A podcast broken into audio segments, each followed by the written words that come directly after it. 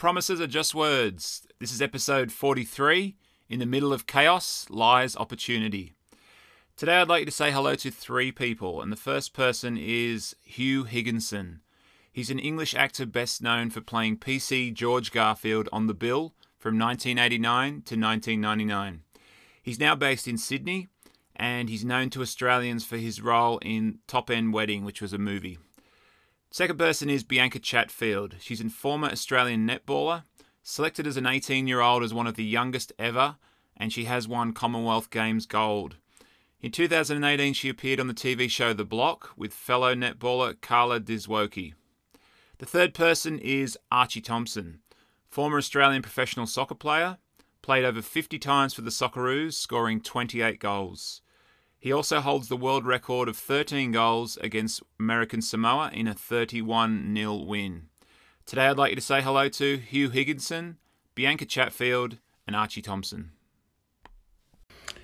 Hi, my name's Huw Higginson. I'm an actor, originally from the UK but now living in Sydney. So I've been asked, how did I get into acting and what role did mentors play in the process? Well, my mum was an actor, and my dad is, still is an actor. My mum became a, an agent, an acting agent. Um, my first stepfather was an acting musician, and my current stepfather was a producer. So I was brought up um, in a family surrounded by people in the acting business, if you like. My first memories are of Stratford upon Avon, which is the home to the Royal Shakespeare Company, which is a, a world renowned company that specialises in, as the name says, doing Shakespeare. So my memories were of the armory in the theatre, um, all the the costumes, the smell. Um, so basically, I grew up surrounded by people within our industry, and it was all that I knew. Now, I did some work when I was uh, much younger, when I was between the ages of 10 and 14, did some television work and some theatre work, and then my mum and my dad basically said, you know, you have to stop doing this now and concentrate on your education. And when you get to 18, you can make the choice of do you want to go to university or do you want to go to drama school? I always knew that I wanted to go to drama school, and sure enough, after I did my A levels, which is um, a bit like the HSC here, um, back in the UK, I auditioned for drama school. Now, when I did that, a good friend of my dad's at the time, um, a very well known director, went through my speeches, which you needed to get into drama school, and helped me along the way. So I suppose that Barry, um, who's sadly no longer with us, really mentored me through that that um, process of being able to get into drama school, which is a very competitive environment. I've also been asked about the character that I played for 10 years, over 600 episodes, PC Garfield on the bill, and what were my most enjoyable moments. There were many. Um, we worked hard and we played hard over those 10 years. Um, I do recall there was a, a, colleague of mine, a guy called Andy Paul, who was another copper on the show, and he was a mad, mad Arsenal fan. And I'm a crazy Chelsea fan. And we'd been filming all day in Chelsea. We're playing Arsenal at Stamford Bridge that night. The filming ran over late, and the traffic was just awful, as it always is in London. And it looked like that neither of us were going to be able to make the game. Both of us had tickets for it, although we were going to be sitting in the opposite ends, of course. So we were actually in a, a mock up police car. Um, and so it looked like a real police car um, has the lights, um, not the siren, but has the lights and has the, the stripes that police cars have. And whenever the guys who used to drive those cars for us had to drive them from place to place, they have to they had to put magnetic strips over the lines and put a hood over the lights so to show that it wasn't a real police car because if you get caught driving a police car impersonating a police officer which we would have been and we were in full uniform you can actually go to prison for that. But we were so desperate to go for the game uh, go to the game. The guy got out of the car his simon his name was and he took the magnetic strips off the stripes on the car took the hood off the light turned the light on and we went right down the middle of the traffic flashing our headlights cars getting out the way getting back to base where we could change and then get to the game on the train. So we both Andy and I managed to get to the game. However, had we been caught um, in that car, we could have ended up in prison. So that was one of the more amusing moments that we had.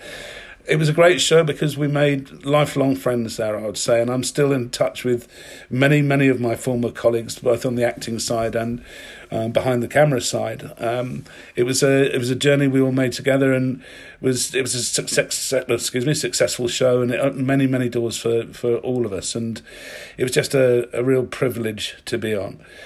You know, I, I know that a lot of you guys are um, coming up to your HSC, and it's a difficult time to keep yourself motivated, especially going through what we've been going through with the virus and everything.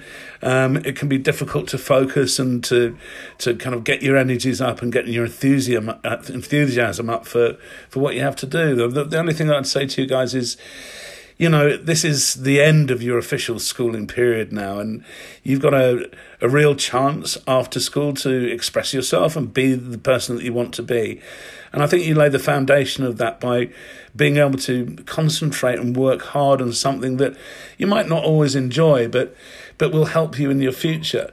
Uh, it sounds strange to say this, but in many ways, you know your school days can be the happiest of your lives and if you're struggling a bit with kind of trying to get yourself together and trying to get your motivation up for taking those exams why don't you pair up with a, a mate of yours at school and chuck your phones in the drawer and sit down and do a bit of work together and have a bit of a laugh together while you're doing the work if work is enjoyable, it makes it so much more, so much easier, really.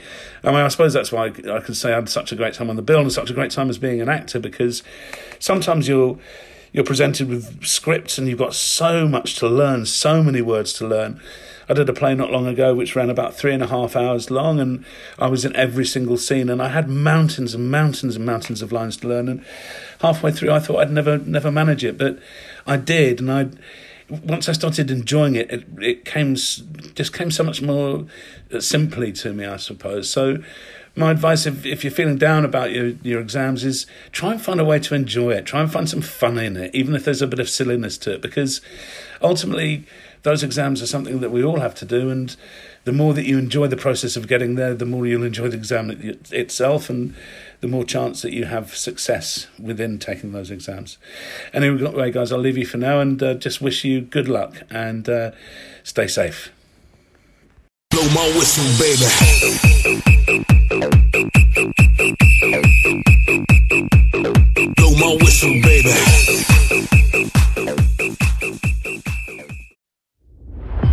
I didn't come this far to only come this far. I hear some people saying things like, when I make it, when I get to the top, I'll keep working hard until I get to the top, until I reach my goal. Let me tell you something. There's no end. Winners never stop. If you reach your goal, set a bigger goal. If you get to the top of the mountain, find a bigger mountain. It's yeah. the journey. The journey lasts a lifetime. From the start to the finish, it's a real grind. Real grind.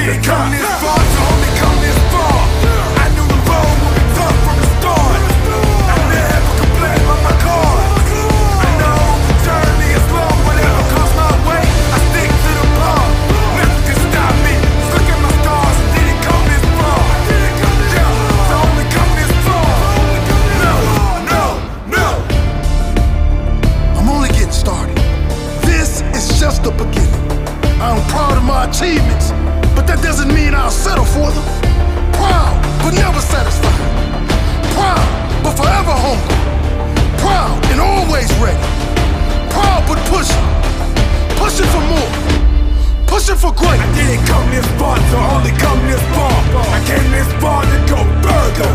Get stronger and push myself harder. I wanna let you know I'm just getting started. Now I've been knocked down, kicked on and on. Step in the back, back. on and laughed at Can't tell you how many times that I've been let down.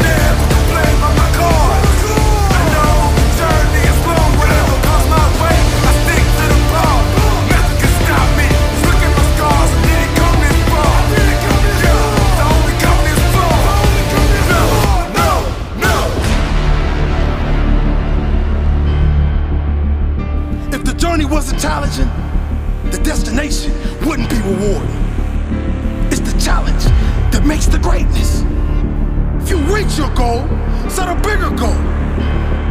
If you get to the top of the mountain, find a bigger mountain.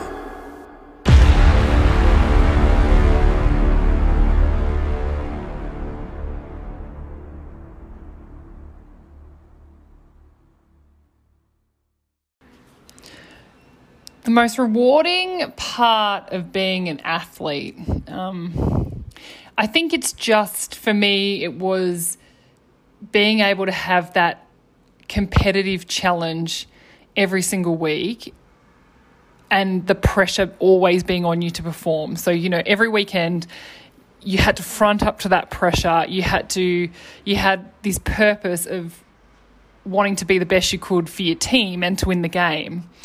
But I just enjoyed the fact that every week was building up to this challenge on the weekend, and it was up to you whether you showed up for it um, by how you prepared during the week. Um, and probably the most challenging part for me was always then living up to the standards that I'd set. I was such a competitive person. I had, I was a high achiever, and um, sometimes you would put all of that ahead of everything. So you know, I wouldn't necessarily be kind to myself because I was so determined to win or I was so determined to be better at something. So you would often, you know, sacrifice your own health and your own um, ability, not ability, but you'd sacrifice yourself really. You put yourself on the line all the time and, and you would accept nothing less than actually being able to perform something at the very best. But the problem is when you think about aiming to be perfect at something. No one ever is perfect at something. So we spend our whole time aiming so, so, so high, almost ridiculously high, that we,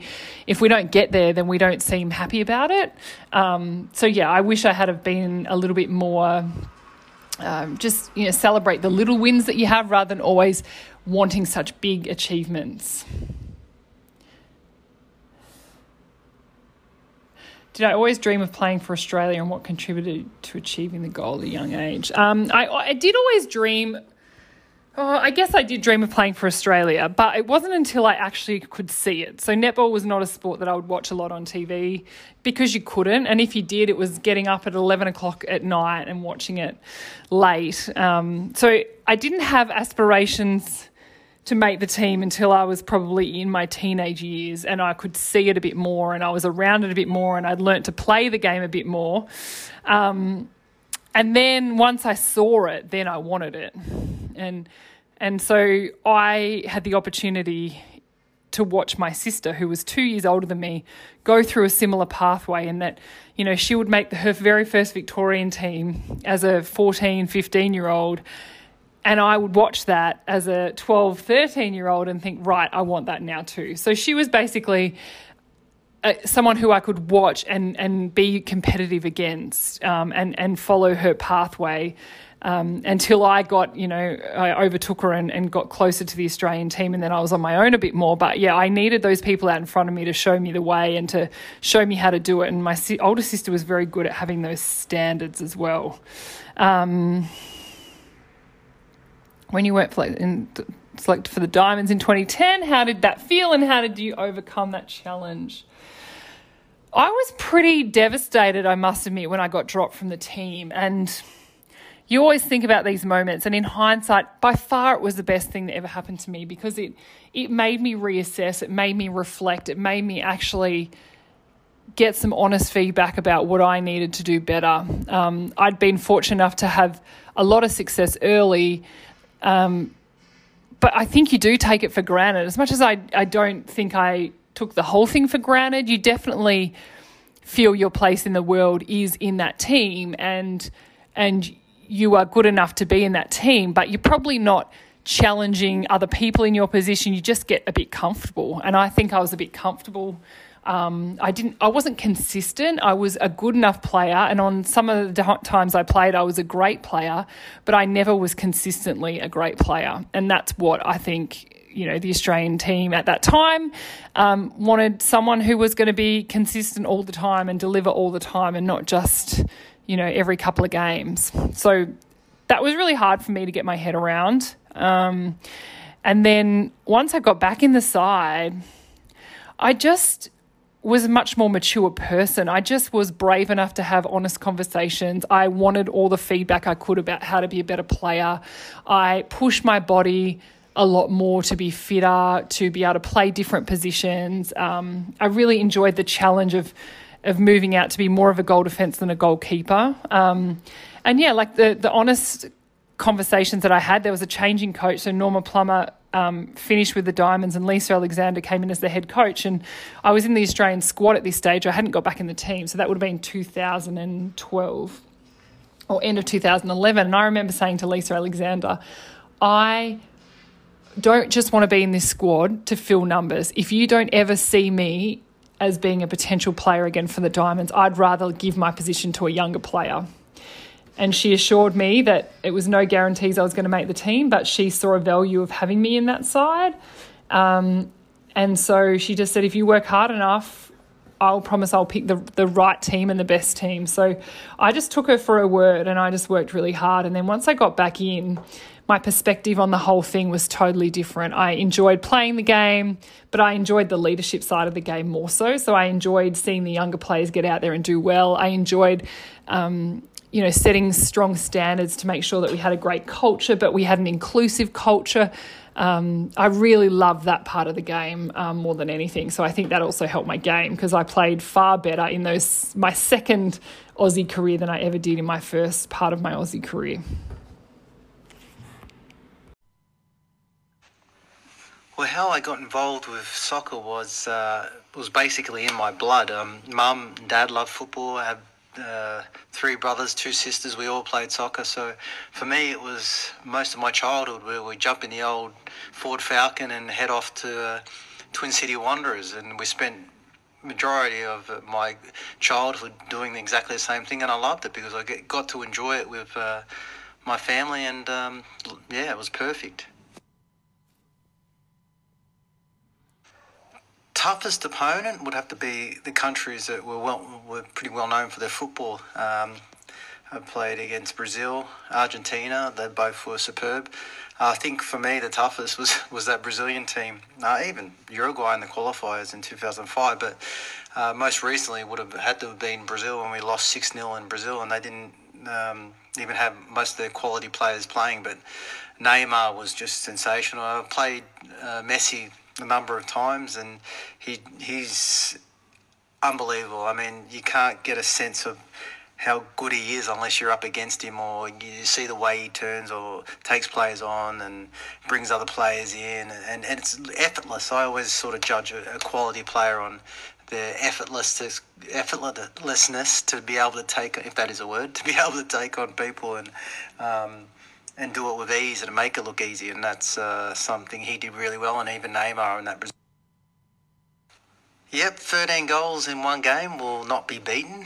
world record, so I'm pretty proud of that. Not many people can go through their careers and say they've got a world record, even against the worst team in the world. Um, but even five goals in a grand final was superb because um, the A League had just arrived, and especially in Melbourne, and to do it in front of friends and family in a full stadium, 60 odd thousand Etihad, was amazing. And uh, five goals. Uh, I only predicted three before the game, so that was amazing and something that will go down in folklore when it comes to football, especially at Melbourne Victory.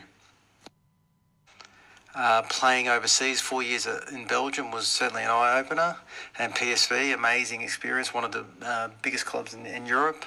Um, got to test myself and uh, learn so many different things and, and the way the world goes, and um, that was amazing. And my latest uh, adventure was going to Racing Murcia, which I actually wanted to go to Spain when I was younger because that football served me. And funny enough, and um, I tell people these days, especially young ones, it doesn't matter what age your dream suddenly comes, it, it just happens. And I waited till I was 40 years old and got to live my dream. So it was great.